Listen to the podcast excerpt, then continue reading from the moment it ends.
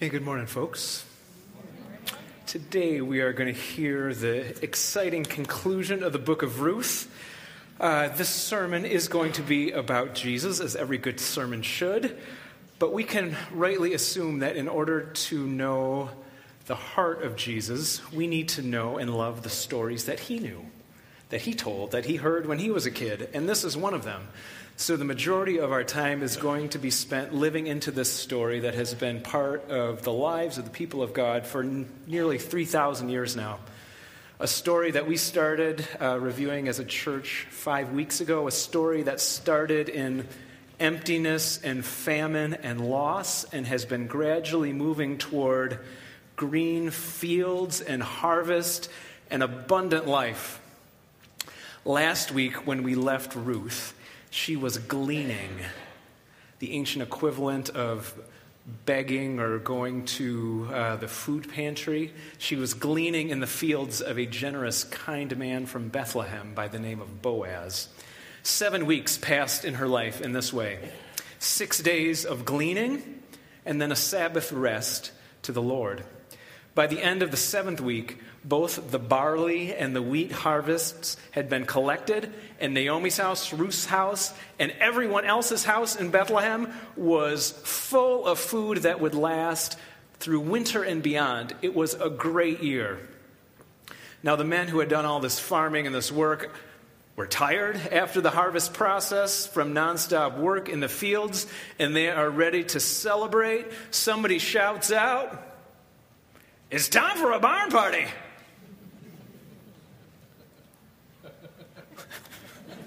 Any farmers? Anybody grow up on a farm here? Come on. I mean, when harvest is done, you need to have some fun. A little eating, a lot of drinking on the threshing room floor. Do you know what you can make out of wheat and barley? During these seven weeks, the mind and the heart of Naomi have been working hard, considering her daughter in law Ruth anew with sacrificial others first kind of love. Chesed, we call this. She has been thinking about Ruth's future. Ruth, who, as a foreigner, a refugee in Israel, a childless widow in the town of Bethlehem, and out of this others first love, Naomi is inspired by a new idea. Naomi, a spark of hope now lit inside of her, uh, it starts the spark where she is able to imagine safety and security and provision and companionship for Ruth, this outsider. And in their old school patriarchal town, there's only one way to access this for a foreigner, a female refugee, and it's through marriage. So, mother in law Naomi sits daughter in law Ruth down and shares her inspiration. I know where Boaz will be tonight. Naomi starts. He will be sleeping it off after the party on the threshing room floor. So, Ruth, take off your black widow clothes. Probably they had been dressing in black for years at this point as widows. And wash yourself. Perfume yourself. Put on your colorful, I'm ready for something new clothes and go there when the party is over and he is sleeping, uncover his feet, and hopefully he won't have cold feet.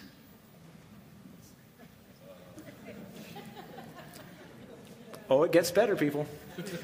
And then this line Naomi advises, He will tell you what to do.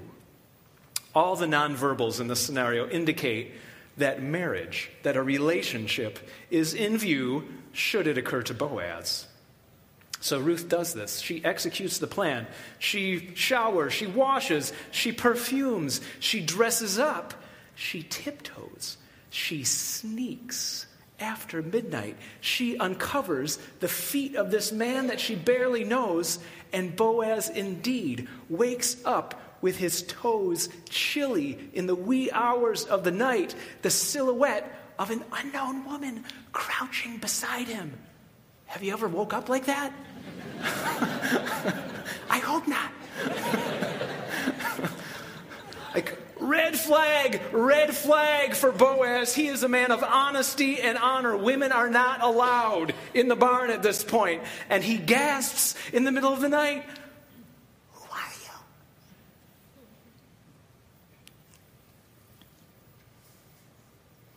And now, Ruth goes totally off script.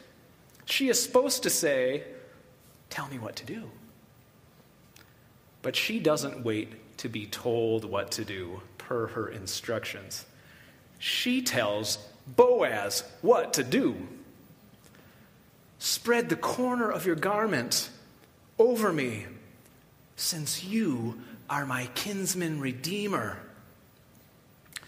In saying these words, Ruth is invoking the ancient Israelite custom for the nearest relative to step in and help a family that has had loss and is on hard times.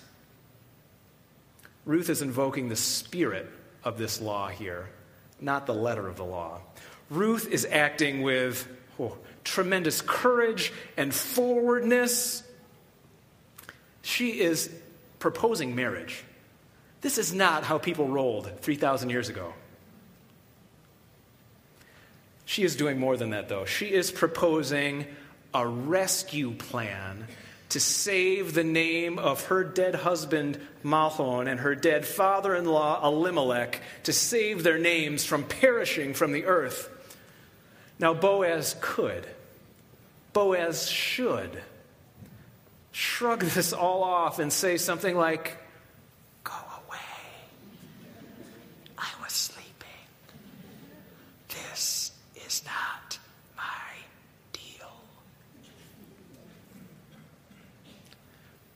But Boaz whispers something different in the night. He says, Ruth, God bless you.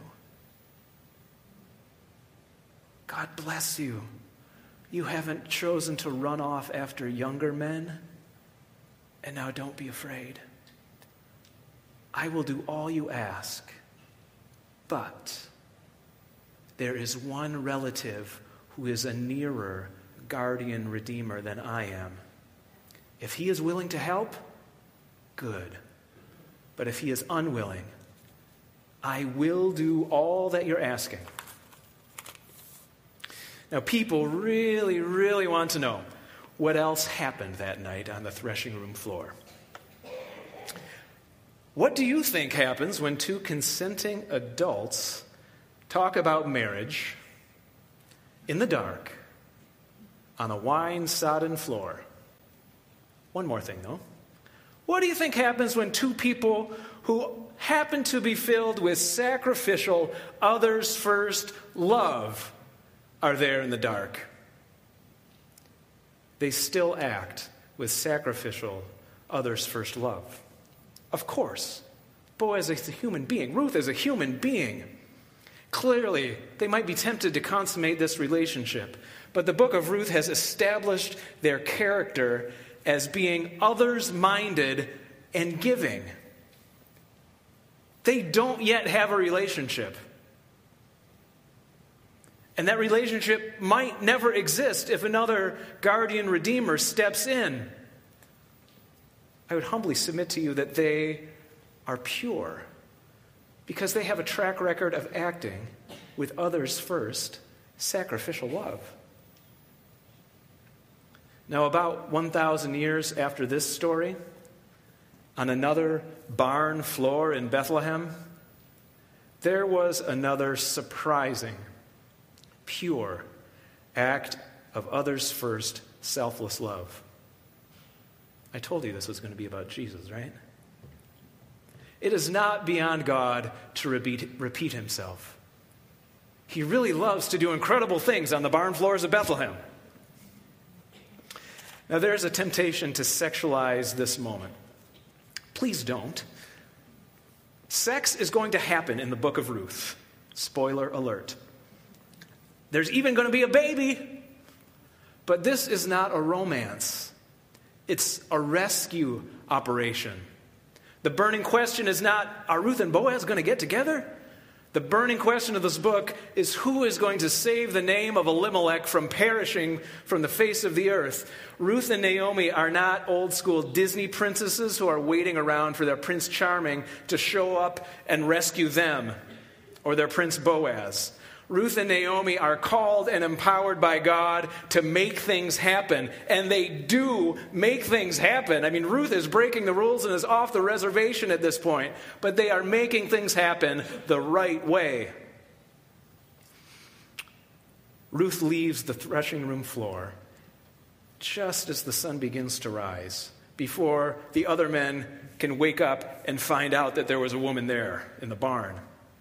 And as she goes, Boaz pours 70 pounds, the Bible says, 70 pounds of grain into her shawl for her to take home. Now, if you backpack, I mean, like 40 pounds is like a decent amount to haul around for a day. I've done this, it gets heavy. 70 pounds Ruth takes home, not in a modern backpack, just in her shawl. This is a sign of Boaz's his pledge, his trust, and of future fruitfulness.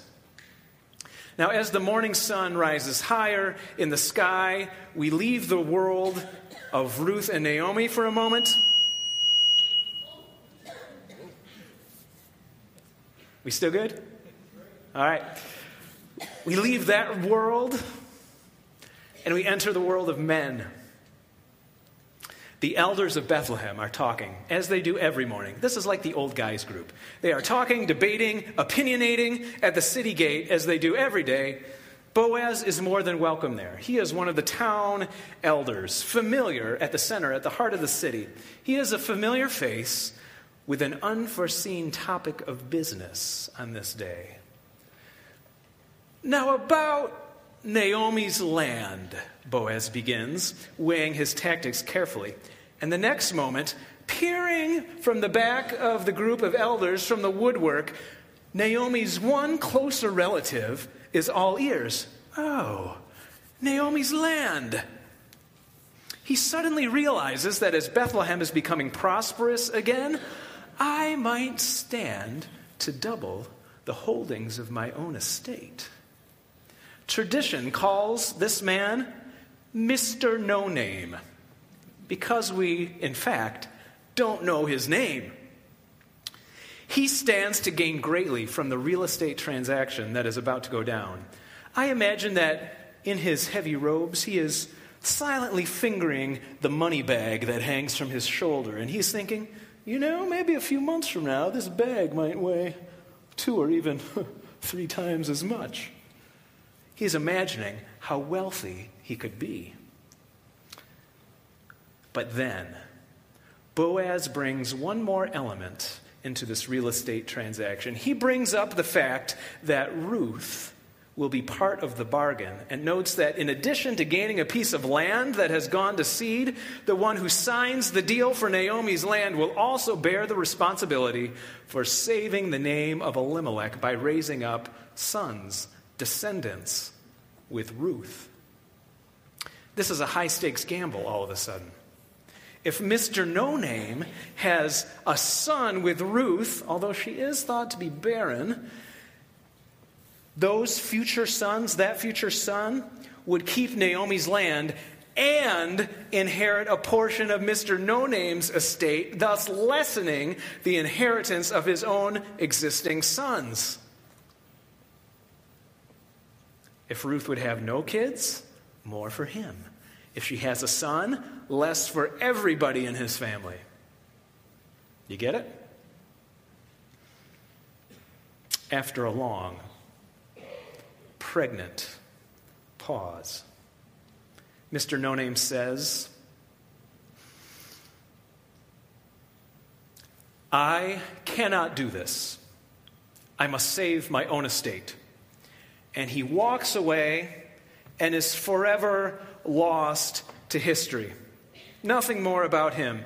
He acts with common sense. He acts with a good business mind. He weighs the risks. But he does not act with others first sacrificial love. No chesed with him. No loving kindness. And as a result, he's forgotten.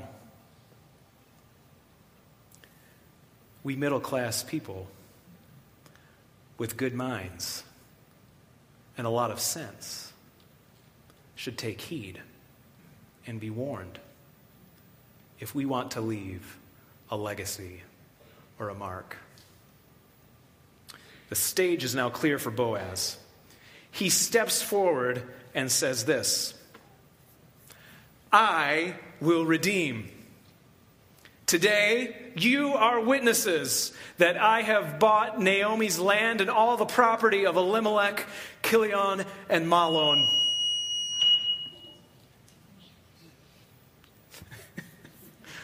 it's just like exclamation points, people. exclamation points. I have also acquired Ruth as my the Moabite, Mahlon's widow, as my wife in order to maintain the name of the dead with his property so that his name will not disappear from the earth. Today, you are my witnesses. If this sounds a little bit like legal speak, it is. And to seal the deal in this moment, Boaz does something kind of unusual and unfamiliar to us. He takes off a shoe or a sandal in his case. Not everybody has to do this. And he offers it. There's actually a footnote in the book of Ruth that says this.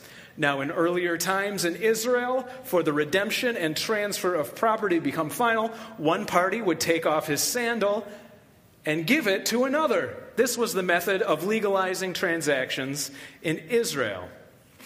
If there are any lawyers here today, I strongly encourage you to try this at your next closing or deal. So, what's fascinating is the book of Ruth is ancient.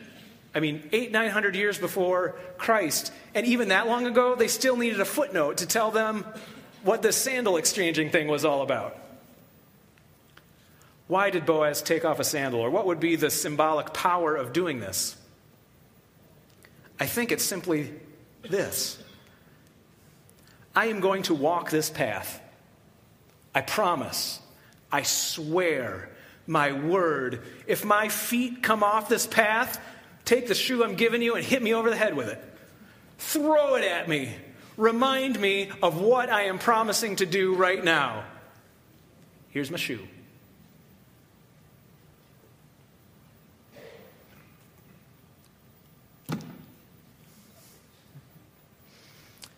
Here's the conclusion of the story.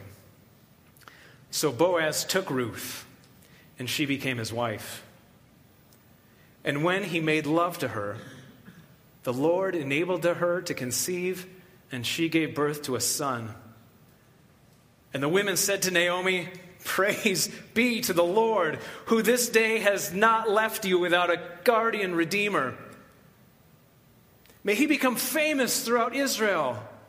He will renew your life and sustain you in your old age. For your daughter in law, who loves you and who is better to you than seven sons, has given him birth. And then Naomi took the child in her arms and cared for him. And the women living there said, Naomi has a son. And they named him Obed. And he was the father of Jesse. And Jesse was the father of King David. Ruth gets pregnant. And Naomi is no longer referred to as Mara, meaning bitter. She is quite simply called from here on out for the till the end of her days, she is called Naomi, which means pleasant, happy. It seems like a happy ending, right?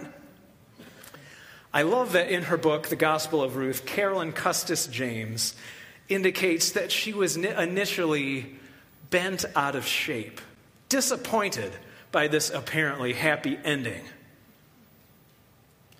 It seems too predictable. I mean, here's these ladies who start out in major trouble, they fight, they break the rules, and then at the end, how are their problems solved? through marriage to some Yahoo and with a baby, and they're off just staying at home with the rest of the women from here on out. It stinks. But there's so much more to it. Carolyn Custis James realized that in order to complete the necessary rescue mission in the book of Ruth, that it took more than a man, it took more than a woman, it took a blessed alliance of men and women to do the job. This is a great phrase a blessed alliance.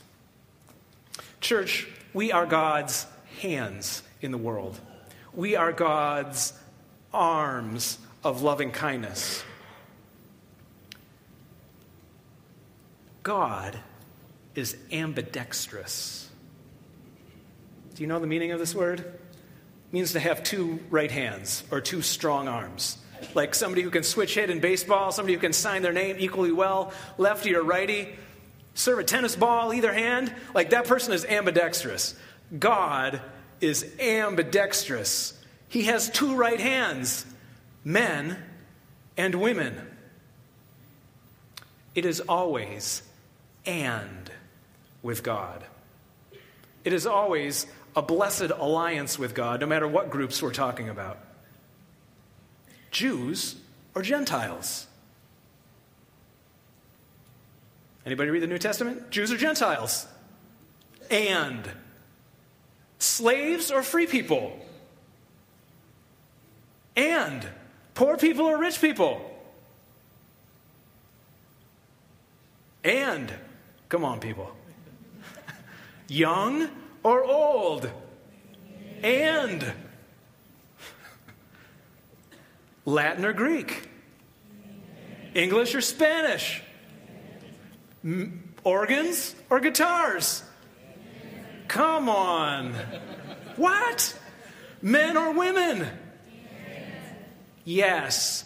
And it's clear from this story, this good news or gospel of Ruth, that despite centuries of human culture and conditioning to the contrary, God also calls his daughters, his female servants, to do mighty, honorable, strong, clever things in his name. There are no shortage of good dudes in Bethlehem. But God started the work of this rescue plan. He started it with two widowed single ladies.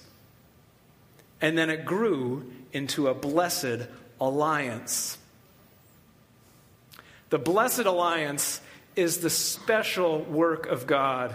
From the original creation of the human race as male and female, it's God's purpose to do otherwise impossibly good and graceful things in creation through this blessed of blessed alliance, through the collaboration of his image bearers, through the teamwork of the two genders. We are better when we work together.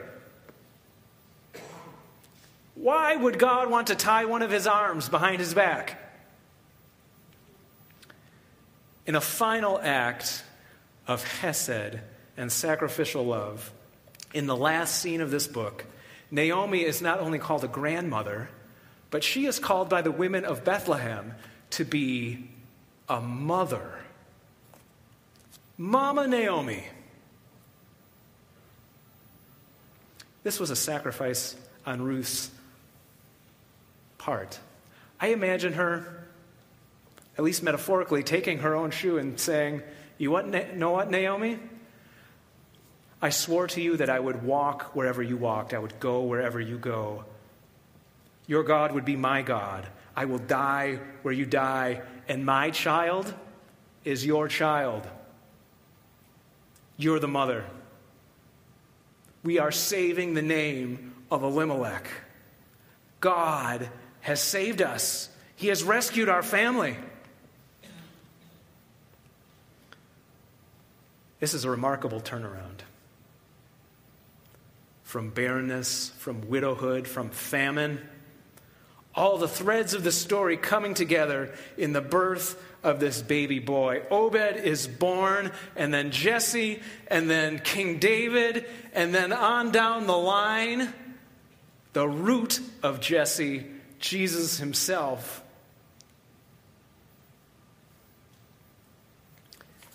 Now, the path to Jesus and the path of Jesus, is always paved with sorrow and loss, famine and brokenness. Some of us, those words make a lot of sense in our life right now.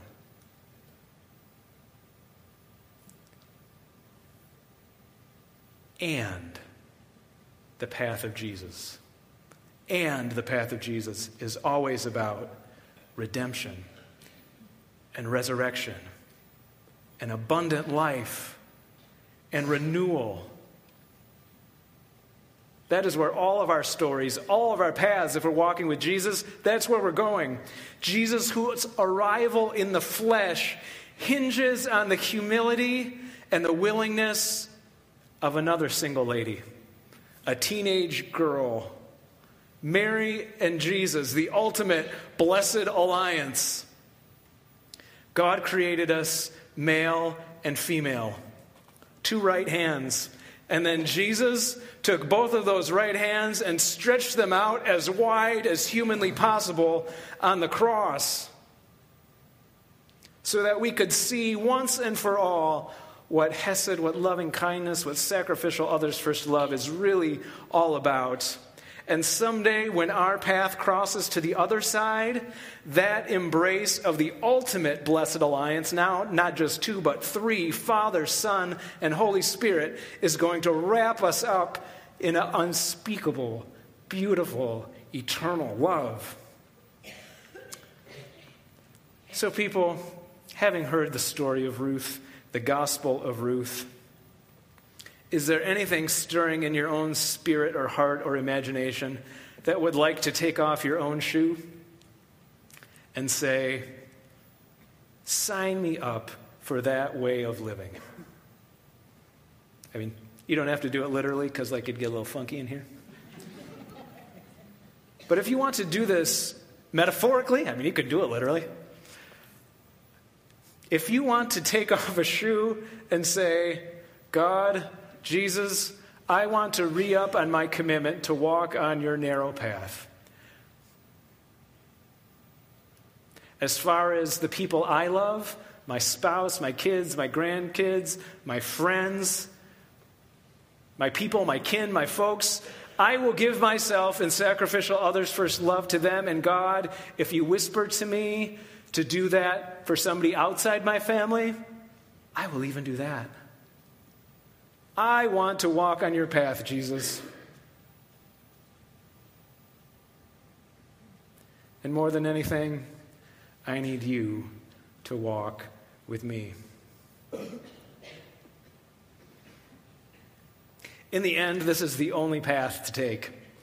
It's the path of significance. It's the path of grace, the path of rescue. It's the path of, path of legacy and being remembered. It's the path of God. Remember what happened to Mr. No Name? He's forgotten. But when we walk the sacrificial path, God will indeed do something beautiful through our sacrifice, through our thankfulness. What will it look like? I don't know. But if we walk this path together as a community, it will be massive and awesome. The book of Ruth ends with these words. This then is the line of Perez.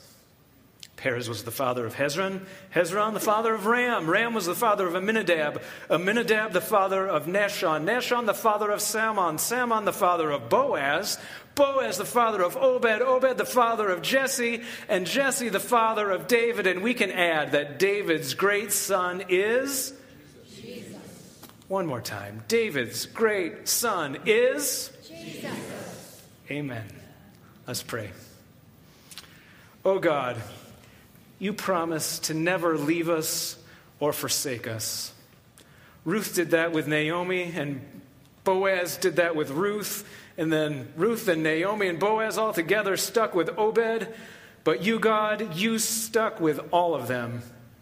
In your faithfulness, O Lord, stick with us as we try to walk the path of Jesus Christ. We are weak and we need you to be with us.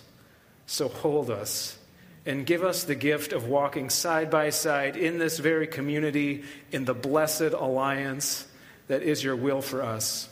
And we all pray through Jesus and say together, Amen. I'm going to invite the deacons forward. One way of acting sacrificially is through our tithes and offerings. While this happens, Angela Bukema is going to sing a lovely song that uh, utilizes the words and the spirit